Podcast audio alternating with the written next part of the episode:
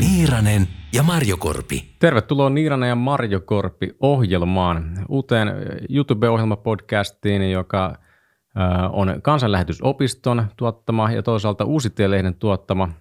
Meikäläinen on Miikka Niiranen nimeltäni, mä olen kansanlähetysopistossa apologialinjan vastaava opettaja. Ja tässä mun vieressä on Santeri Marjokorpi, joka on Uuden Tielehden uusi päätoimittaja ihan vastikään aloittanut tässä roolissa. Hyvä. Kun katsot tätä ensimmäistä jaksoa, mitä me ikinä tätä tehdään, ja, ja siinä varmaan paikallaan on selostaa sit se, että mistä ihmeestä nämä jaksot niin koostuu, mitä me tullaan käsittelemään. Noin yleisluontoisesti siinä voisi vähän luonnehtia, että meikäläinen opettaa apologia eli uskonpuolustusta. No se määrittää osaa sisältöä, että me niin kuin käsitellään kristillisen uskon joitakin vastaväitteitä ja miten niihin voisi vastata nyt tosi tiiviisti sanottuna. Mm. Minä taas toimin median puolella ja tarkastelen kaikkia ajankohtaisia aiheita kirkossa, yhteiskunnassa, kulttuurissa ja niihinkin varmaan näissä podcasteissa tullaan sitten tarttumaan. Joo, jotenkin tällaista niin ajatonta sekä ajankohtaista. Pyritään semmoinen hedelmällinen tasapaino tässä löytää. Mm. Ää, yksi juttu, tai itse asiassa muutamakin juttu, mitä, mitä voisi kuvata ää, tätä meidän aihepiirejä ja, ja valasta vähän sitä, että mitä tulee olemaan, on tämmöinen ajatusleikki, että et kuvitellaan hetki, että et, et me oltaisiin tehty tätä, sanotaan puoli vuotta tai muutama vuosi tätä ohjelmaa. Niin, niin poimitaan tästä muutamia, muutamia semmoisia esimerkkejä, että mitä me oltaisiin käsitelty. Ja, ja nyt kokonaista jaksoa tehdä jokaisesta niistä, mutta katsotaan jotakin pointseja ainakin niistä, mm. mitä me oltaisiin voitu sanoa. Niin yksi tämmöinen, ehkä vähän tämmöinen niin kuin, mikä, mikä keväällä oli kovin ajankohtainen ja tulee myös lähelle uskon puolustusta, on ää, tämmöinen kirja nimeltä Sensuroitu, joka tuossa tota, pääsiäisen aikoihin ää, pääsi Ylellä esimerkiksi aika laajalti, laajalti näkyviin uutisissa. Siis teologian tutkijoiden Ville Mäkipello ja Paavo Huotarin kirjoittama kirja – ja tota, ehkä siitä voit, sä voit kohta sanoa siitä enemmän, enemmän, mutta mä jotenkin lyhyesti sanoisin, että siinä esiteltiin, tai tavoitteena oli esitellä Uuden testamentin ja Vanhan testamentin tekstikritiikkiä. Mm. Se oli ainakin julkilausuttu tavoite. Haluatko avata Santeri vähän sitä, että mitä se tekstikritiikki on, sä kun olet meistä se teologi? Joo, tekstikritiikki on siis sitä, että katsotaan niitä alkutekstejä, niitä käsikirjoituksia, jotka meille on säilynyt. Ja tietenkin kun ne on kopioita ja kopioiden kopioita sieltä vanhalta ajalta ne käsikirjoitukset, niin niissä voi olla jotain pieniä eroja ja sitten niiden erojen pohjalla pyritään niin kuin muodostamaan sellainen kuva, että mikä se on ollut se aivan alkuperäinen alkuteksti. Ja, ja tämä tekstikritiikki on siis näiden käsikirjoitusten tutkimista suomeksi sanottuna. Joo. No tästä sitten heräs, tähän siis tekstikritiikin alahan on ollut tämmöinen ei kovin kiistelty ala hmm. perinteisesti. Monet saattaa tietää, että on teologian parissa, varsinkin Suomessa teologit tietää, että on voi, tällä karkeat kahtiinjakoa voi sanoa, että konservatiiveja ja liberaali eh, teologia, jotka sitten ottaa yhteen monissa asioissa, mm. mutta tämä tekstikritiikki ei ole ollut sellainen perinteisesti, mm. eikö vaan? Kyllä se on näin, että se on aika lailla kaikki, kaikki allekirjoittaa ne tulokset, mitä siinä on, ja meillä on hyvin kattava kuvaus esimerkiksi Uuden testamentin teksteistä löytyy, jokaisella teologilla on käytössään tämmöinen novum – alkuteksti, jossa on, on sitten se sellainen paras mahdollinen kuvaus siitä alkutekstistä ja sitten siellä alaviitteessä kaikki poikkeamat, mitä eri käsikirjoituksissa on. Se ei ole mitään sitä salatiedettä, vaan se on ihan niin kuin saatavilla ja ei siinä ole mitään ihmeellistä kellekään teologille.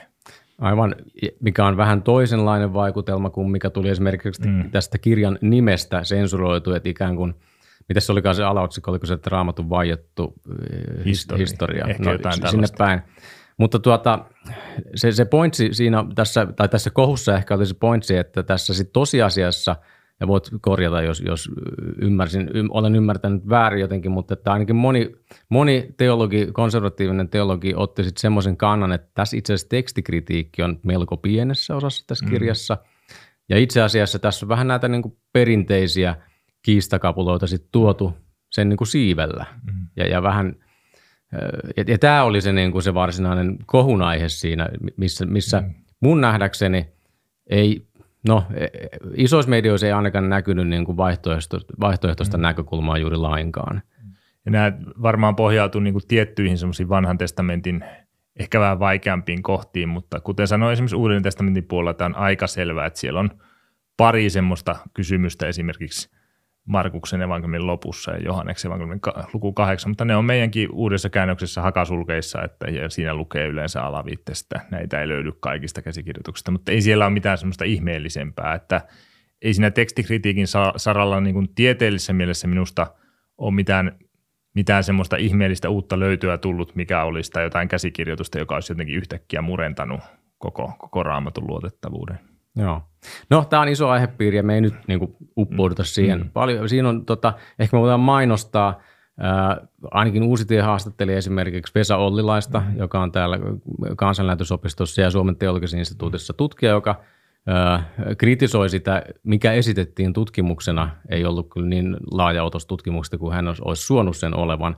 Ja, ja muita, ja, ja, ja tota, Vesa ja sitten Topias Tanskanen on perustalehteen puolestaan kirjoittamassa ja kirjoittanut – tota, kritiikkiä kirjasta. Tästä käydään keskustelua ja sitä varmaan niin kuin tulee tässäkin ohjelmassa joskus käsiteltyä, mutta mut jätetään Kyllä. se tällaiseksi niin kuin maistiaiseksi tässä kohtaa. Ää, toinen pointsi, minkä mä voisin ottaa esille ja mitä sä oot seurannut myöskin tota, varmasti aktiivisemmin kuin minä, vaikka kukaan Suomessa täällä tuskin on voinut välttyä, eli Päivi Räsäsen mm. ja Juhana Pohjolan oikeudenkäynti, joka koskee tätä sananvapautta. Ja ehkä siihen liittyen – yksi aspekti siinä on uutisoinnin niin kuin mediakritiikki, hmm. mitä, mitä oltaisiin varmaan ää, käsitelty. Mikä, jos sun pitäisi niin kuin kokonaisuutena kuvata, mulla on muutamia yksittäisiä pointteja, mitä mä haluan siitä, siitä nostaa, mutta jos sun pitäisi niin kuin kokonaisuutena kuvata sitä, miten siitä on uutisoitu ää, niin kuin tästä, ää, no tässä on monta vuotta mennyt sitten Räsäseen Pohjolan keissiin, niin, niin minkälainen – kuva siitä on annettu ja minkälainen kuva ehkä olisi pitänyt antaa mm. sun nähdäksesi? No ensinnäkin siinä on minusta ollut sellainen aika mielenkiintoinen kaari siinä uutisoinnissa, että silloin kun nämä syytteet nostettiin ja vielä vähän se ensimmäisen oikeudenkäynnin alla, niin sitä rummutettiin kaikissa medioissa hirveän kovalla voimalla. Ja sitten kun se ensimmäinen oikeudenkäynti päättyi siihen, että, tai se käräjäoikeuden päätös, että Päivi Räsänen on syytön, niin se aika hiljaisena – uutisoitiin ja sen jälkeen siitä on oltu käytännössä aivan hiljaa, että kyllähän siellä oli mediat paikalla nyt tässä hovioikeuden käsittelyssä, mutta aika pieniä juttuja siitä oli ja jotenkin ehkä tajuta, että tässä ehkä ollaan vähän niin kuin häviämässä, että tämä menee vähän noloksikin tämä juttu, että Päivi Räsänen ja Juhana Pohjola on aika vahvoilla ja ainakin heillä on niin kuin yleisön sympatia jossakin määrin puolellaan ja, ja tota, sikäli tämä ilmapiiri tässä on aika mielenkiintoisella tavalla niin kuin mennyt ympäri, ympäri tässä kysymyksessä. Mä olin myös viime viikolla siellä seuraamassa tämä Päivi Räsäsen hovioikeuskäsittelyä ja kiinnostavaa oli tähän uutisointiin liittyen, että vaikka siellä oli esimerkiksi Yle oli siellä syytettyjen penkillä kanssa, koska he oli tämän yhden radio-ohjelman laittaneet, niin siellä oli Ylen toimittajat sitten kuvaamassa sateenkaarinauhat – rinnuksilla, että siinä on niin kuin ihan selvä statementti kuitenkin heillä, heillä, että kenen puolella he haluaa tässä olla. Tässä on, tässä on kyllä aika suurta ironiaa, nimittäin siis se, jonka puolella syyttäjä nyt hyvin selvästi on, vaatii to, niin kuin tosiasiassa Ylen jonkinasteista sensurointia. Vähän varmaan niin kuin mm. sensuuri on sana, mikä pitäisi tässä määritellä, mutta kyllä eihän se nyt hyvältä näytä, että siis mm-hmm. juuri näin päin siinä on käymässä. Joo. Mä, mä itse olen pannut merkille sen, että että tota, jos, jos silloin, kun se oikeudenkäynti alkoi tai syytteet ruvettiin nostaa, niin hyvin paljon sellaisia henkilöitä oli, oli jotka tota, ei ole Päivi Räsäsen puolella perinteisesti ollut poliittisesti juuri missään asiassa samaa mieltä. Nyt aika voimakkaasti otti kantaa nimenomaan Räsäsen mm. ja, ja, ja Pohjolan niin sananvapauden puolesta. Varmaan YouTube-tapittaville tuttuin nimi olisi Ivan Puopolo mm. tietysti ja tota, moni, moni muu poliitikko, Jiri Keronen on muun muassa tämmöinen tota, tunnettu ateistina myös. Mm. Ja, et, tota, moni ateisti puolusti Päivi Räsästä mm. tästä, niin kuin, ja se oli mielenkiintoinen rintamallinen vaihtuminen mm. jossain määrin. Mm.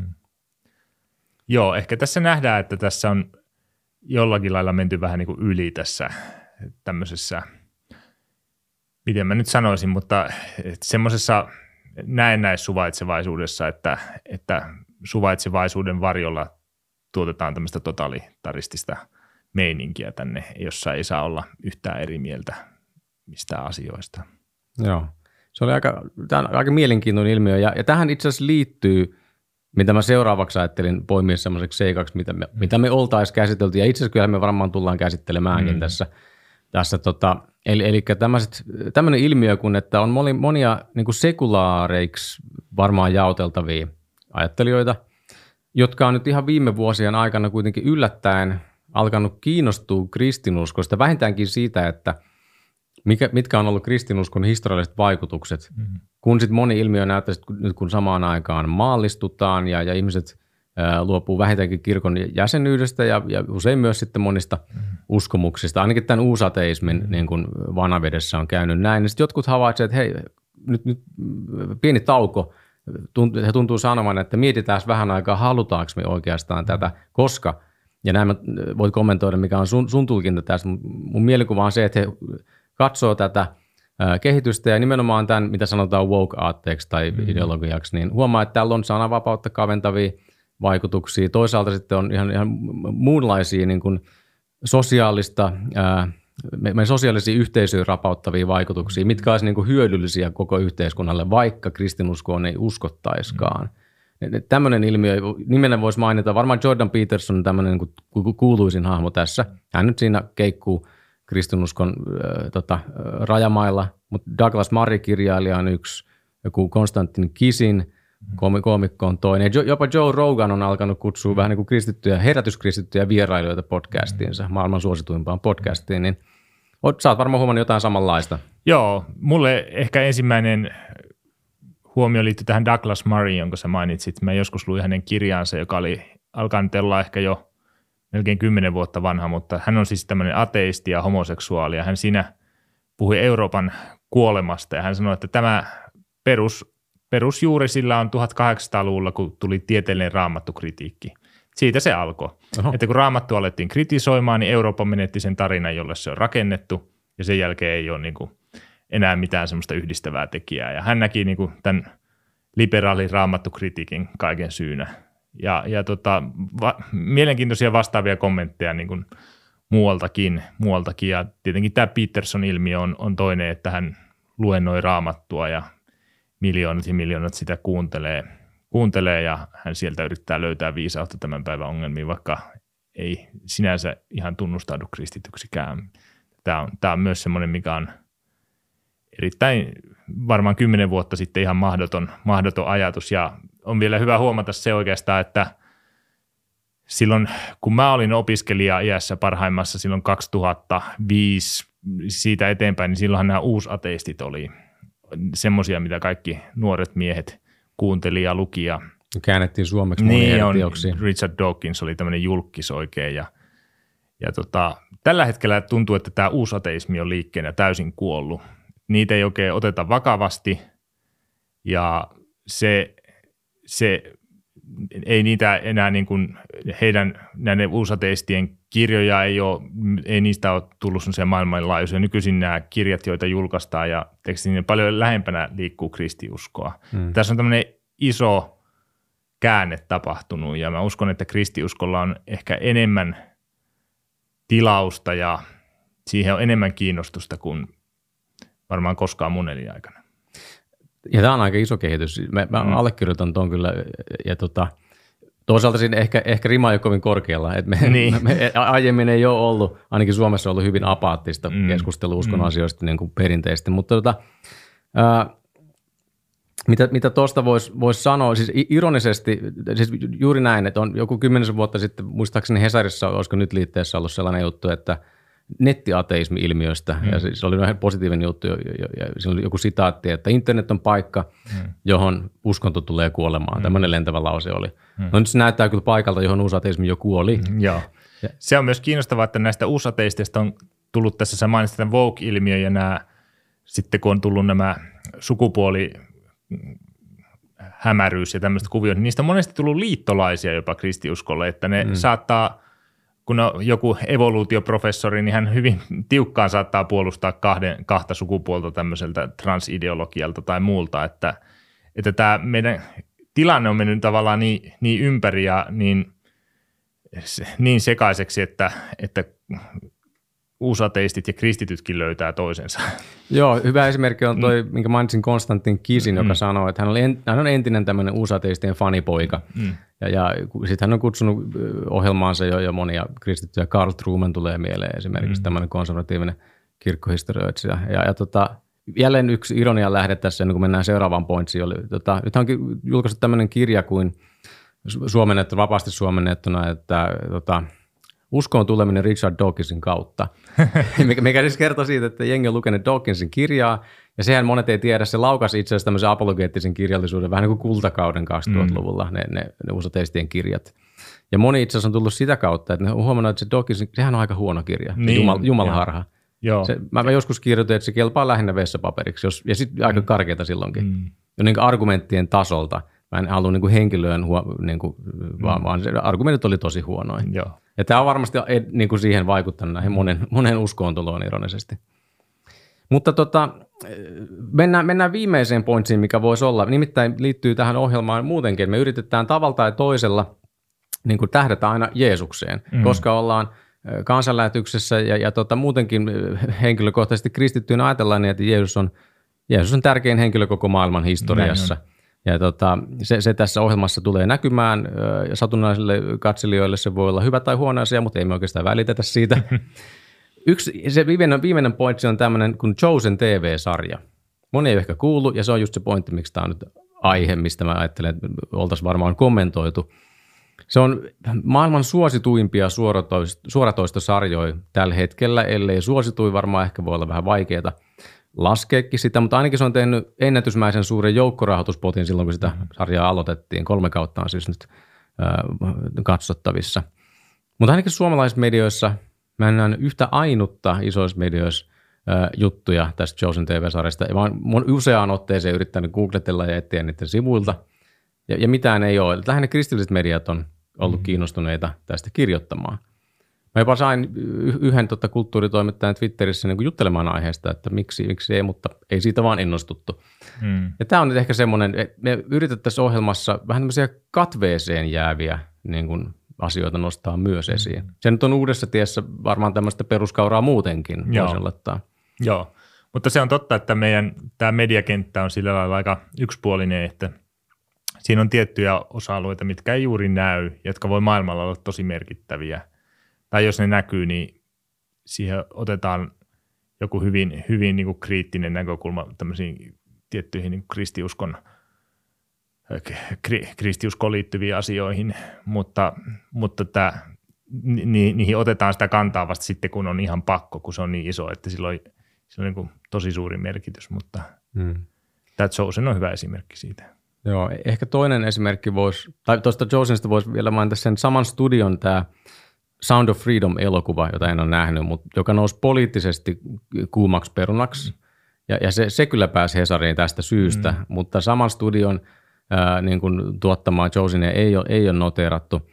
Tämä tämmöinen viive niin kuin ilmiöiden kasvun, kun, kun ilmiö, joka sattuu olemaan klassiselle kristinuskolle jollain tapaa suosiollinen, mm. Niin, niin mä itse koin, kun mä, mä olen uudessa tiessä töissä, niin kuin full disclosure, joskus 2018 viimeksi – Mä huomasin, että se oli ihan hyvää aikaa, jos Jenkkilässä tai muualla maailmassa nousi tämmöinen aihe, niin mä saattelin viikko kaupalla odotella, että katsotaan miten tämä kehittyy. Mä tiedän, että mulla ei ole kiire tässä mitään. Mm. Mä me, menettelin yhden Jordan Petersonin käsittelevän jutun kanssa sillä tavalla, kun hän ei ollut vielä niin iso nimi kuin mm. on nyt. Mä tiesin, että tässä on mulla hyvää aikaa ja odottelin kolme viikkoa ennen kuin kirjoitin yhtään mitään. Mm. Ja mä sain kirjoittaa sen rauhassa, eikä kukaan muu siitä uutisoinut mitään silloin. Mm.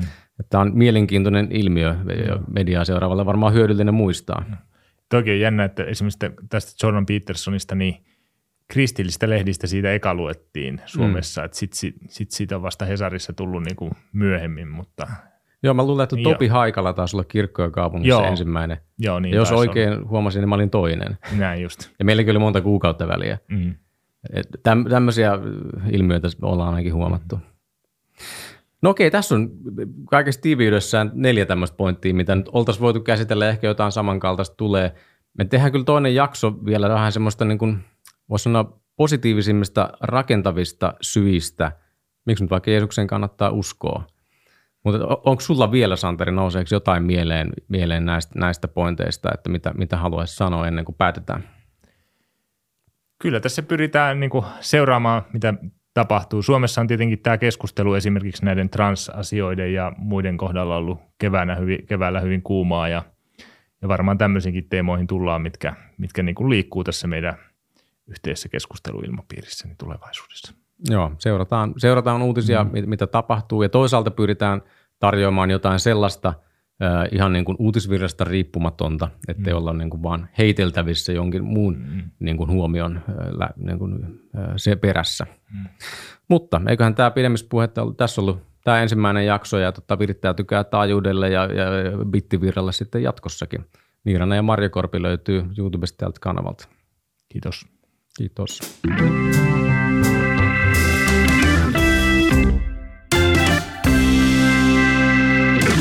Niiranen ja Marjo Korpi.